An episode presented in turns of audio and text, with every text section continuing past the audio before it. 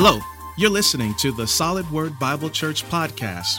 Whether you're at work, driving in your car, or getting your workout on, we hope and pray that what you hear today will fill your spirit. Come, join us as we walk through God's Word together. Turn with me to Genesis 43 Reunion and Reconciliation. Part two on this. This is, as we know, now that Joseph has been brought in, I mean, up to the palace. that is not the end of the story. That is just a means for what God is doing.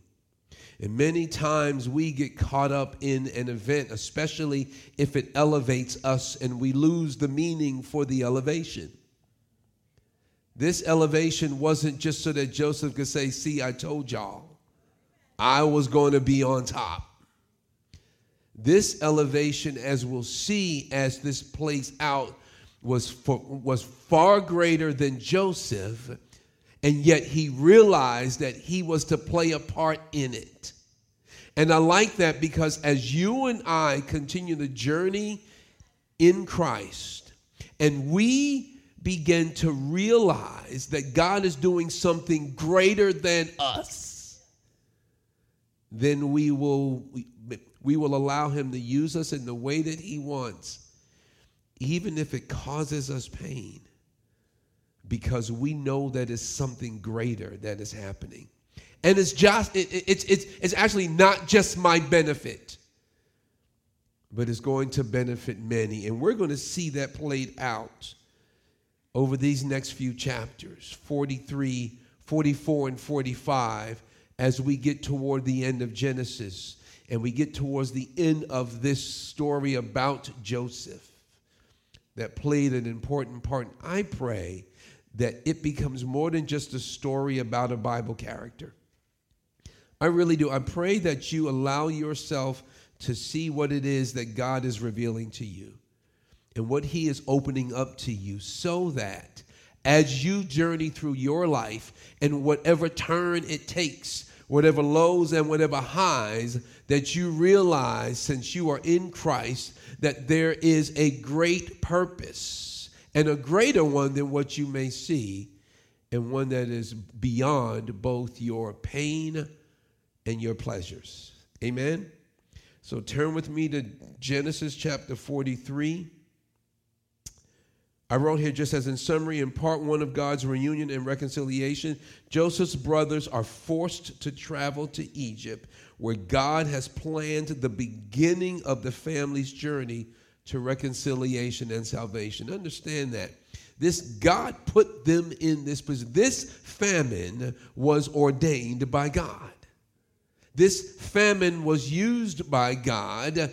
And so this is a world event, and yet God was using it to direct his remnant, his people, to where they needed to be. This, as you know, was going to be the family. This was going, this was the beginning of what would be the nation of Israel, from whom would come the Savior of the world. And if you were to look at it at this point, you would say, God, you're not doing a great job. Uh, you, you, you messing. I don't know how you to pull this off, but if this is to be the family that you use to bring about the Savior, you in trouble. Because you see the fighting, you see the bitterness, the anger, you see sin in full effect.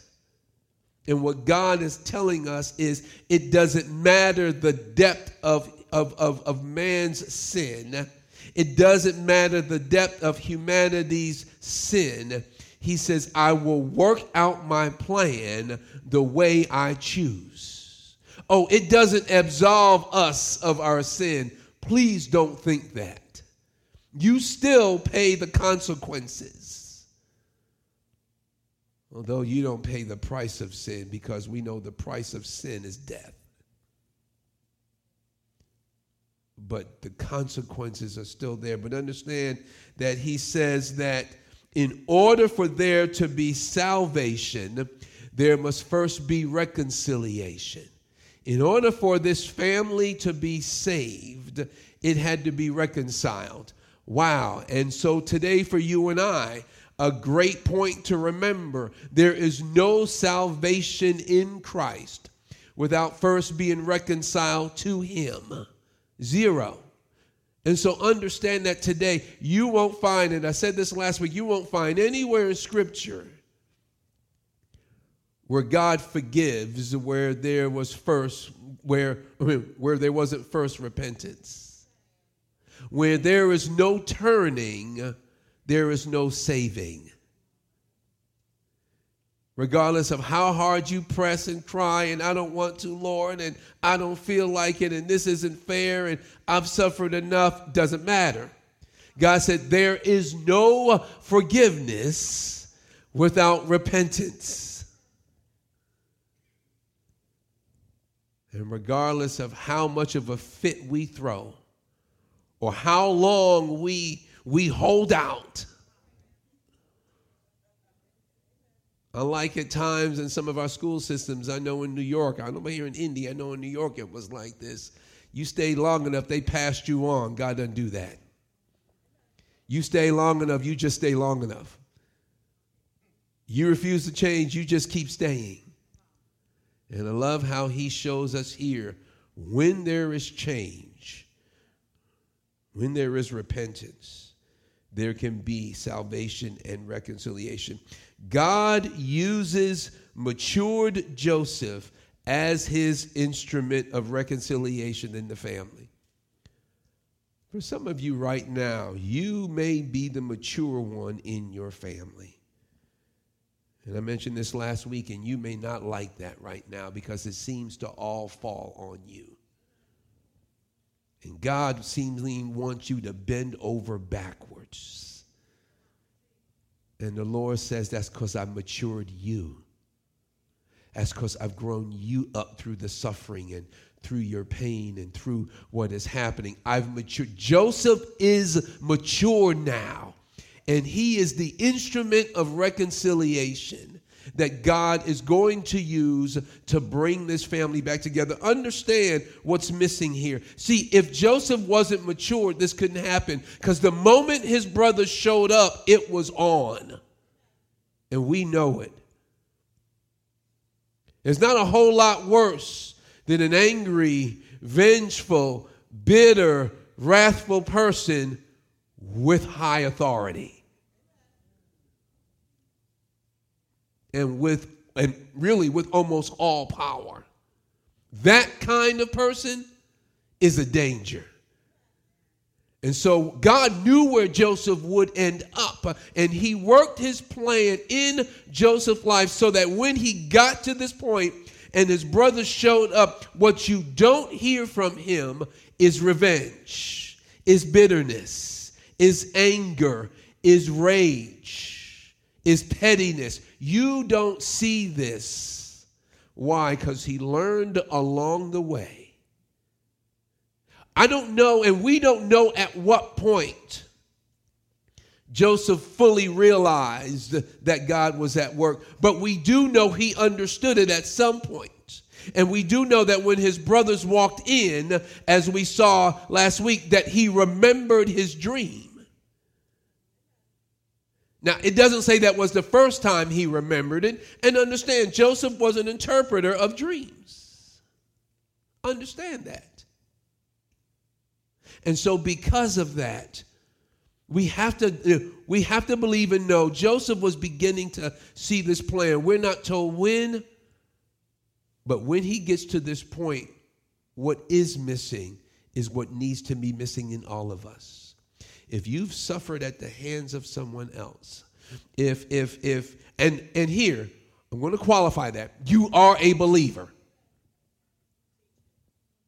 And if you've suffered at the hands unjustly, and if folks have wronged you, if you have had to go through things uh, because of someone else's sin, understand it did not catch God off guard, and He didn't somehow forget that you were there.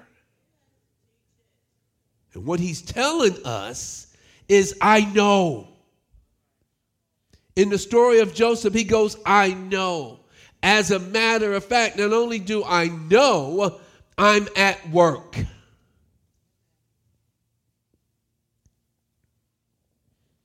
You guys have heard me share the story years ago when I was and lost my spiritual mind. I was in my first years at college, and because of some really crazy decisions, landed myself in the ER on campus. Remember that vividly. And um, years had passed by. I thought I was going to hide it from my mother. Man, I would not tell her because I don't want to relive that and her anger all over again. I remember that. And one day now I am matured in the Lord, and we were talking, and I said, Hey, you remember when I was a freshman in college down on University of Maryland's campus? And, and I went on through, and I said, Yeah, and it was just really crazy. And I ended up in the emergency room, and, and she said, I knew. I was like, You knew? She said, Yeah, I knew. I said, I didn't know you know. She said, Who do you think paid the doctor bill?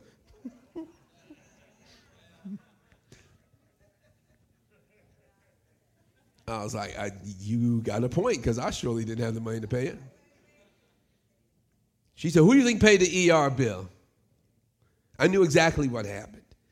I said, But you never said anything. And she came back with something that just has stayed with me for years. She said, Would it have helped? No, she said, Would you have listened? And I knew myself at that point, and I said, Probably not. And so she, so I said, So what did you do? She said, I just prayed and gave you to the Lord. I was like, Wow. See, God does not forget where you are, even when you are going against him, he knows how to get you back.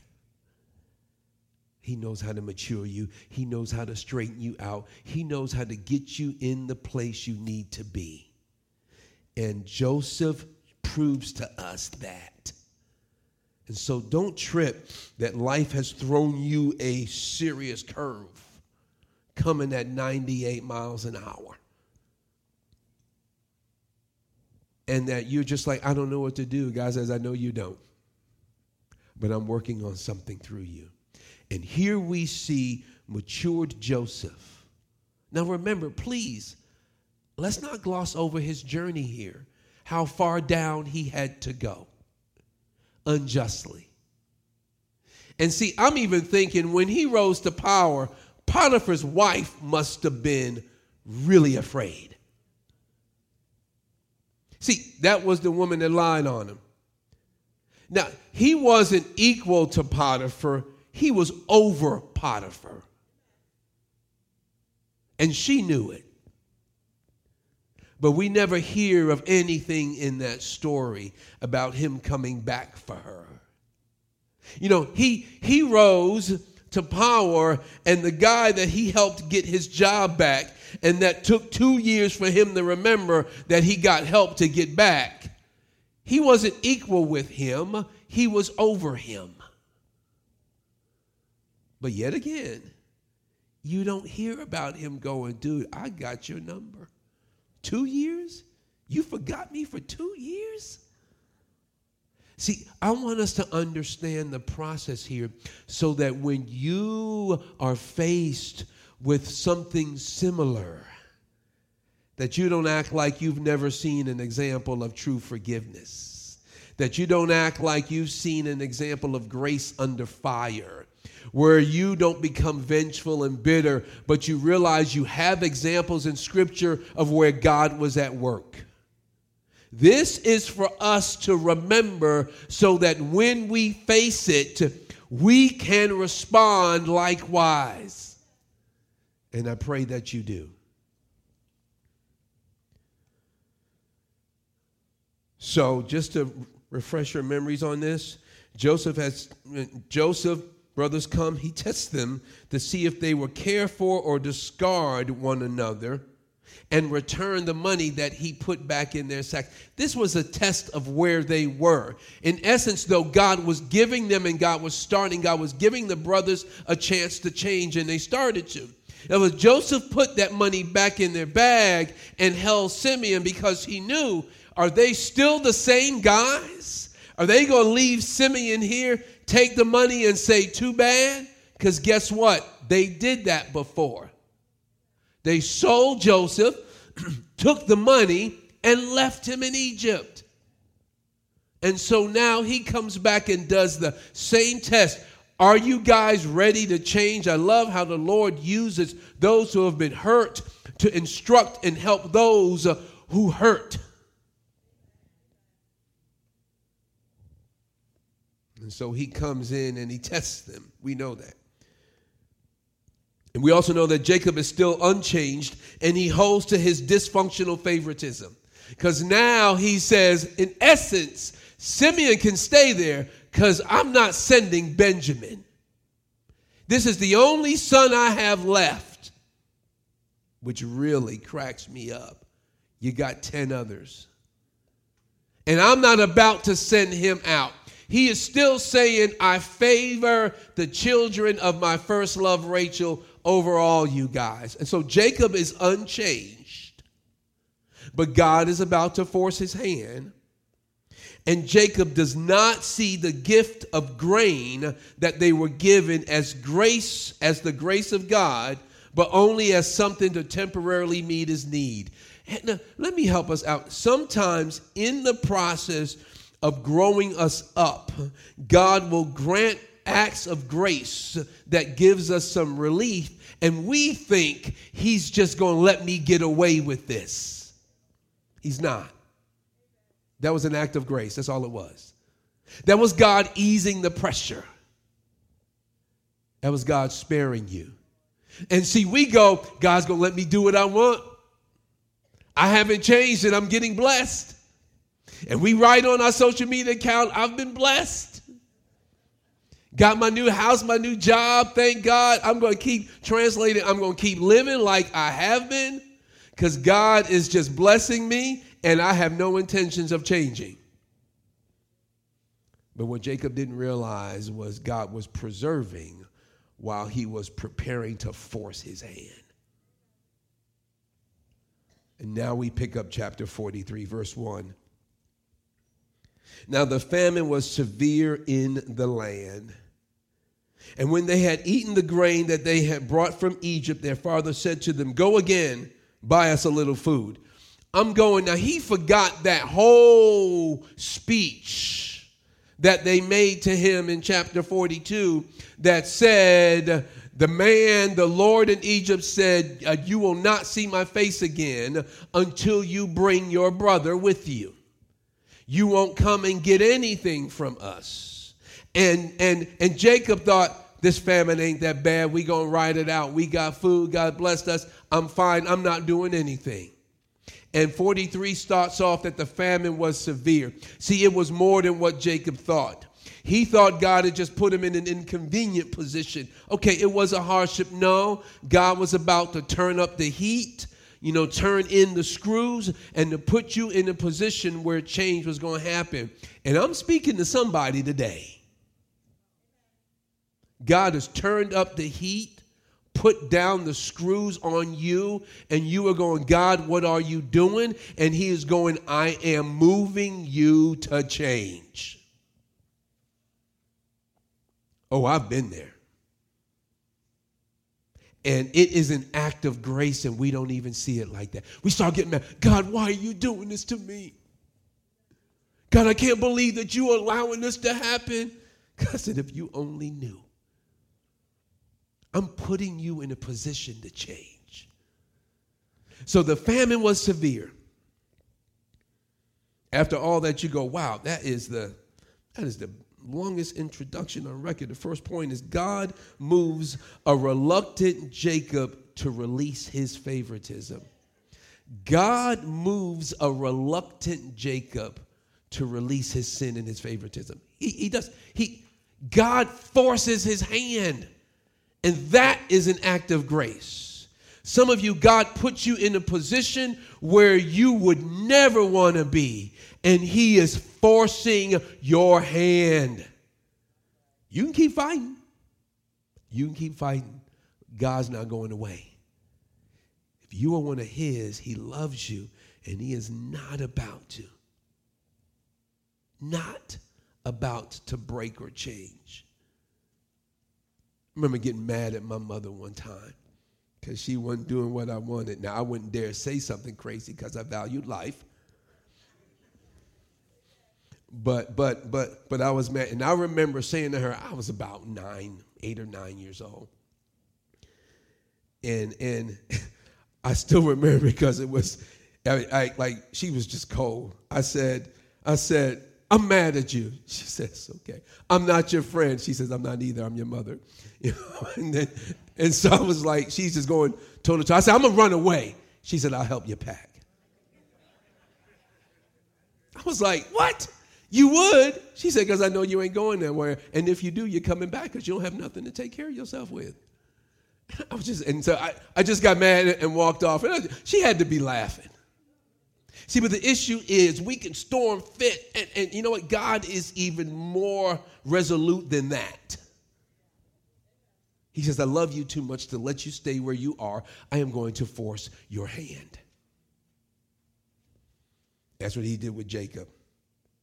The famine was severe. Jacob says, Go buy some food. But Judah, who was now rising to be a, this was the self centered dude that suggested they sell Joseph into slavery and get some money for it.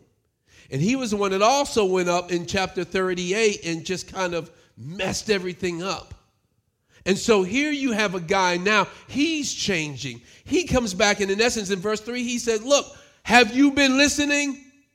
We said, the man said, we can't come back unless we bring Benjamin. And he goes on and explains it. And then you can tell his frustration because when he gets down to verse, um, when he gets down to verse 10, he said, if we had not delayed, we would have, I mean, we would now have returned twice. You hear the sarcasm? He said, we could have done this trip twice already. You still not letting us. So you realize a long time has passed. And Judah's frustrated because he's starting to care about Simeon and, and he knows we're going to run out of food. You sitting here refusing to change. And sometimes your refusal to change in Christ causes others to be harmed. And you frustrate others with your refusal. So God is moving a reluctant Jacob to release it. And he says, Look, I don't know what the issue is, but either you let us bring Benjamin or we going to die. Which one?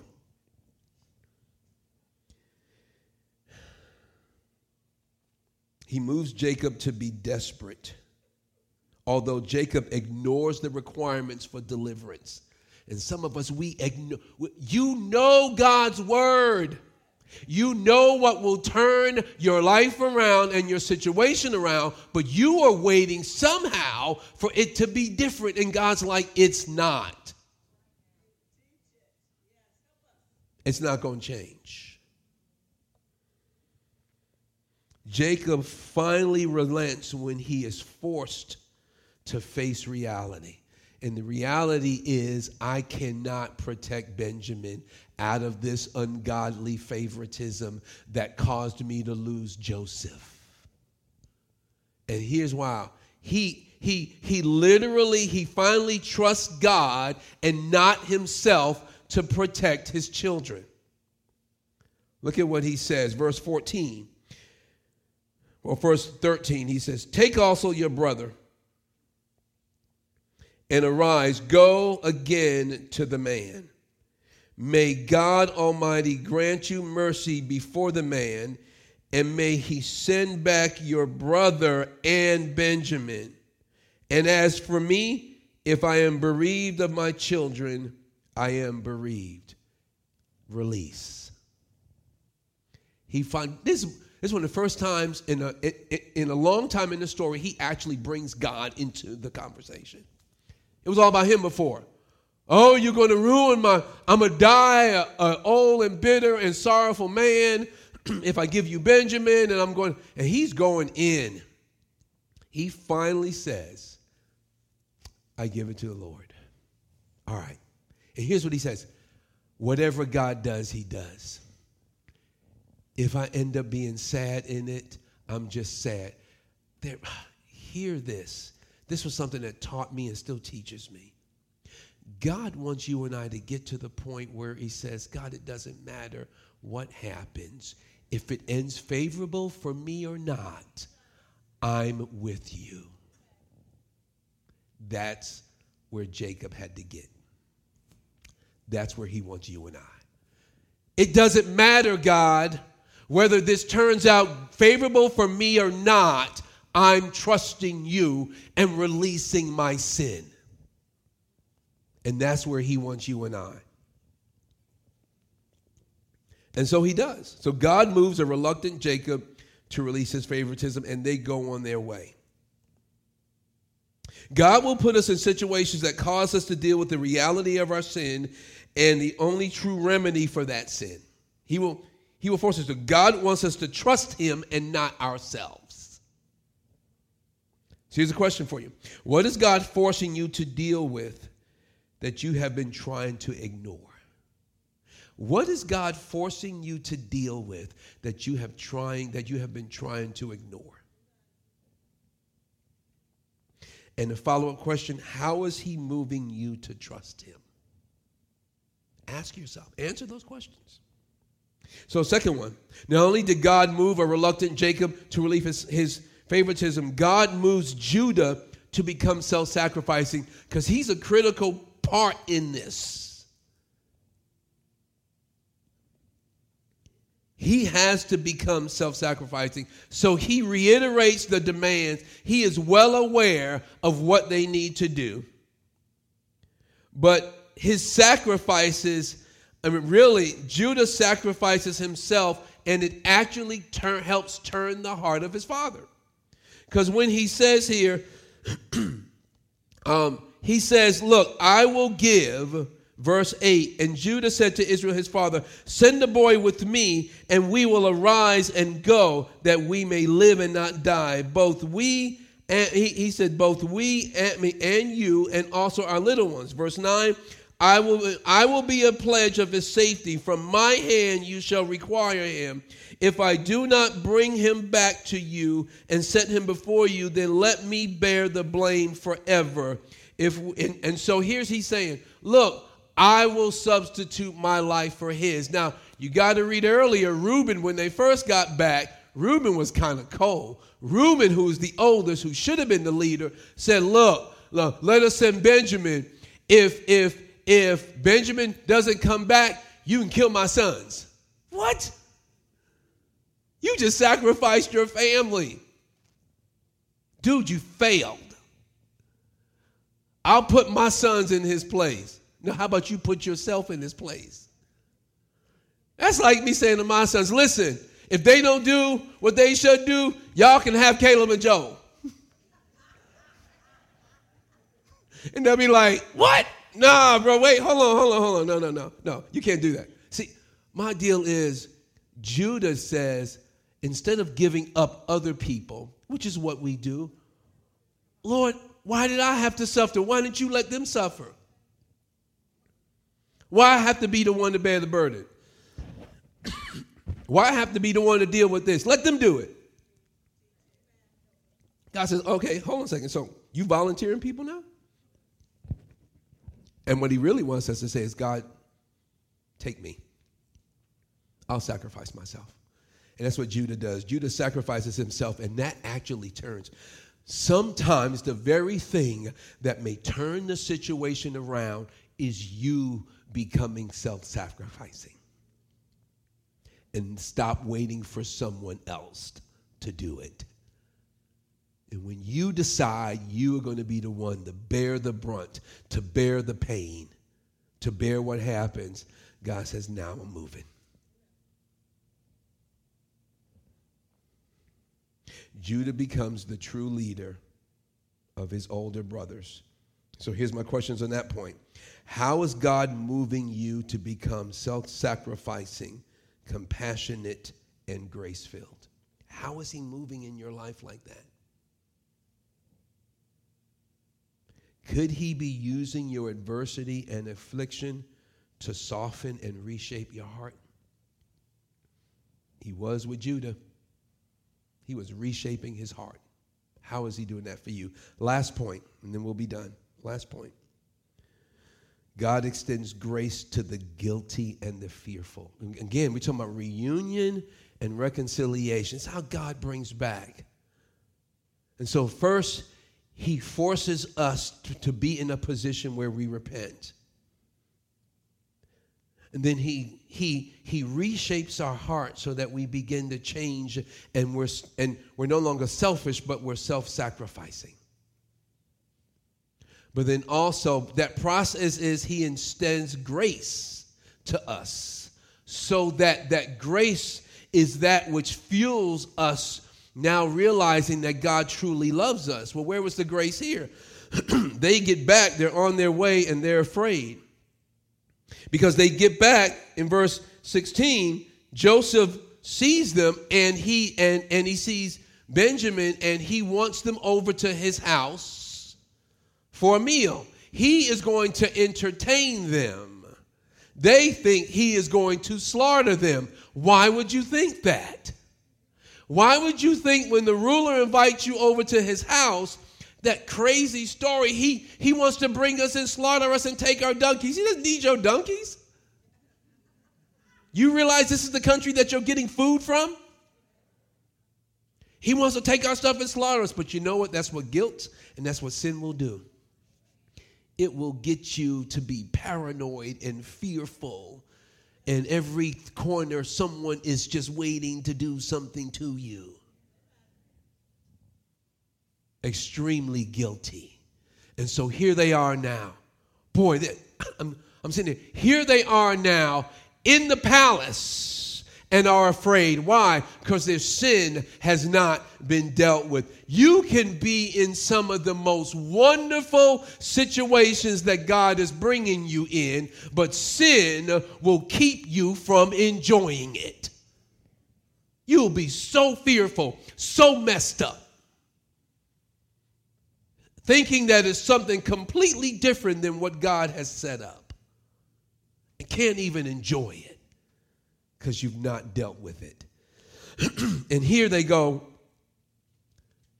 Verse 18, and the men were afraid because they were brought to Joseph's house, and they said, It is because of the money which was replaced in our sacks the first time that we are brought in, so that we may, and so that he may assault us and fall upon us to make us servants and seize our donkeys.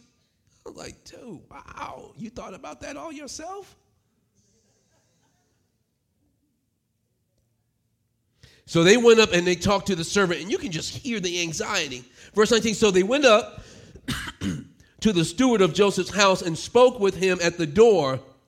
They didn't even get in the house. They get to the door and they go, Oh, my Lord, my Lord, uh, oh, my Lord, we we came down the first time to buy food, and when we came to the lodging place, we opened our sacks, and there was each man's money in the mouth of his sack, our money in full weight. So we have brought it again with us, and we have brought other money down with us to buy food. We do not know who put the money in our sacks. You can hear the fear. There's a little, look, look, look, man, look, look, look, look. Before we even get in, we just want to let you know what the deal is, because they are like, once we get in, we done.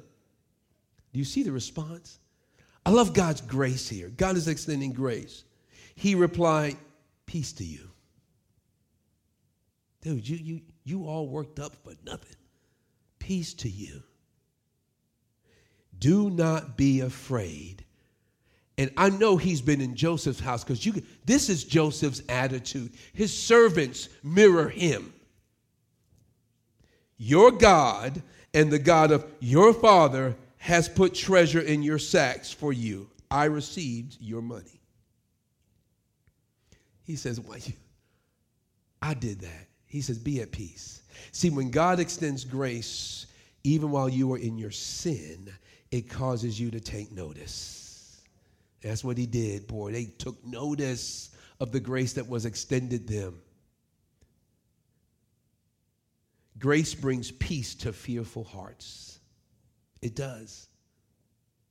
Then grace amazes and softens the brothers. And then lastly, grace allows them to turn from jealousy to fellowship. Why do I say that? When you look at toward the end, they sat down and they ate. Verse 26, it says, When Joseph came home, they brought into that um, they brought into the house to him the present and they gave him everything. And so let's let's actually jump down. He says, verse 31, then he washed his face. Uh, um, um, wrong verse. Go further down. 32. They served him by himself and them by themselves, and the Egyptians who were with him by themselves, because the Egyptians could not eat with the Hebrews, for that was an abomination. And they sat down, verse 33, and they sat down before him, the firstborn according to his birthright, and the youngest according to his youth. So they sat down in birth order. And the men looked at one another in amazement of how they were treated. See, they knew they weren't deserving of this treatment.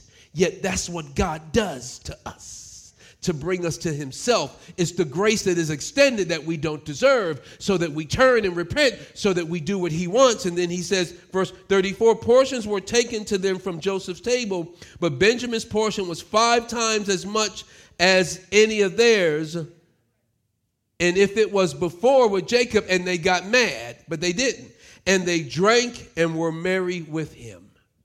You see the change. See, before they were mad that Jacob, I mean, that Joseph got the preferential treatment. I love how Joseph was testing them. Are you going to get mad when God blesses? It's all grace. You're mad because grace turned into this much for this person and this much for you. It's all grace. But I'm mad. Why you give him that car? Why you give him that house? I could have done that job, Lord. It's all grace.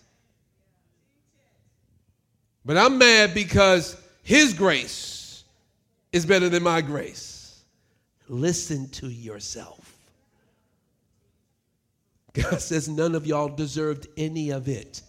So, what is it to you if I choose to give Him 20 times and you five? God says, look at actually what it is and let it soften and change your heart. And so at the end of that, they were merry.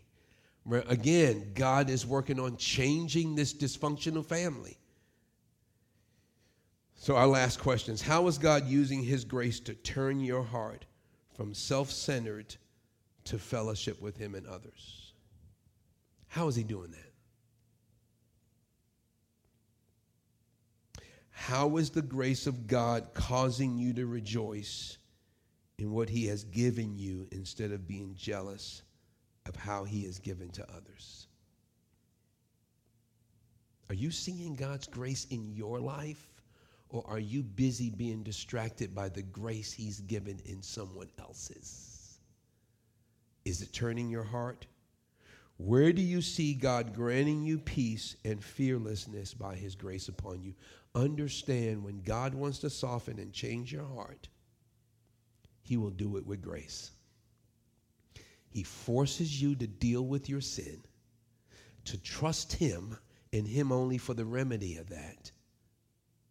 He causes you to change your heart and reshape it that you become self sacrificing. And then he extends grace so you don't think that you're doing so much. You, he is going to leave you in amazement so that he changes your heart. What's the move towards reconciliation? Dealing with sin, changing your heart, accepting God's grace. And it doesn't change today. You've been listening to the Solid Word Bible Church podcast, and we trust that you've been blessed. If you'd like to learn more about us, you can visit our website at solidword.org. Thank you for joining us today, and we'll see you next week.